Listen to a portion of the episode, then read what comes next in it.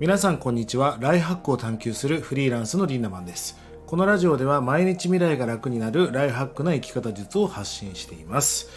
えー、子供が生まれてからですね月日が経つのがめちゃくちゃ早いです。まあそれはこう毎日同じことを繰り返しているからだと思うんですがやっぱりね日々同じことを繰り返してると早いんですよね。だからこそまあエモいというか非日常な体験をしていくっていうのはすごく大事なことだと思います。皆さんはエモい体験をしてますでしょうか？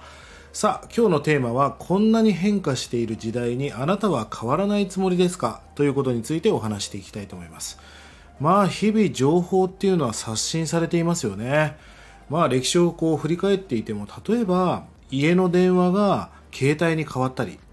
昔はもう彼女に電話するって言ったら家電っていうに電話してさお父さんっていう門番を通ってたわけですよ。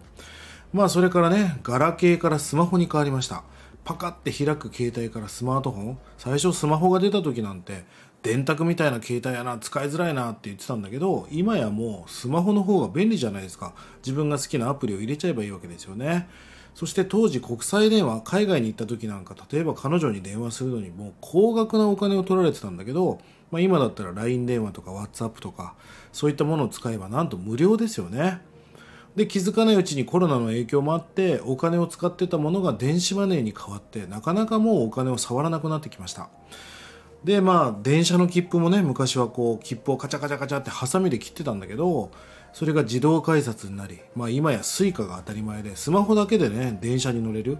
まあ、こういったものをパラダイムシフトっていうんだけど社会全体の価値観が革命的劇的に変化しているよっていうもう日々パラダイムシフトが起きているんです。まあ、僕自身もですねチームで仕事をしていることが多いんですがちょいちょいねツールとかを変えるんですね、まあ、例えばその、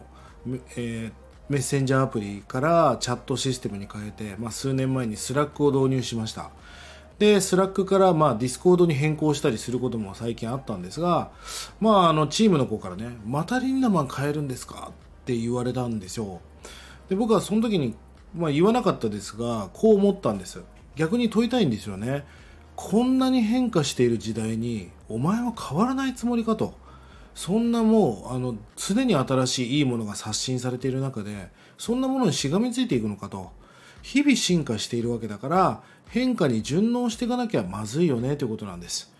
あの新しいアプリを入れるとねまあ、最近だと Facebook ログインとか Google ログインとか、まあ、LINE ログインとかをさせられるんでその Facebook とか LINE の友達もしくは自分の電話帳に登録してる電話番号の人とかが出てくることが多いじゃないですか。でね、その新しいアプリを入れて Facebook ログインをして出てくる人ってね、大体同じなんですよ。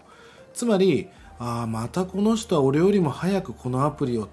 インストールして、もう試してるんだなっていう。その大切なことはインストールして、そのアプリの挙動を見てるわけですよ。で、これが伸びるか伸びないかとか。であの新しいアプリを常に入れてる人っていうのは UI っていう、まあ、見た目ですよね。もうなんとなくインストールしたらなんとなく使い方とかああこのアプリってこういうことやるアプリなんだなっていうのも感覚的に分かっていくわけですよあのイノベーター理論っていう言葉もありますが今日はそこは解説しませんがまた別日にありますね。あのイノベーター理論って言って、まあ、世の中の2.5%の人がイノベーター。そして、え、13.5%の人が、えー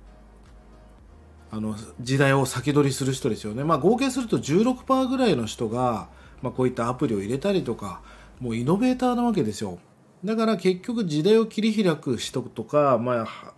豊かになっていくスピードが速い人そしてブルーオーシャンを取っていく人そういう人たちはまあイノベーターなわけですよね。やっぱりこれ100%の中の16%の中に入っていかなきゃいけないということです。さあ皆さんこんなに変化している時代にあなたは変わらないつもりですか？テクノロジーの進化、スピードが速い時代だからこそ、ぜひ皆さん進化に対応していってほしいなと思う次第でございます。1日30円で学べるオンラインサロンライハック研究所。1年後の未来をより良くするための動画や音声コンテンツを毎日更新していて、過去のコンテンツも全て視聴可能となっております。ぜひこちらもご活用ください。それでは今日も素敵な一日をリーナマンでした。まったねー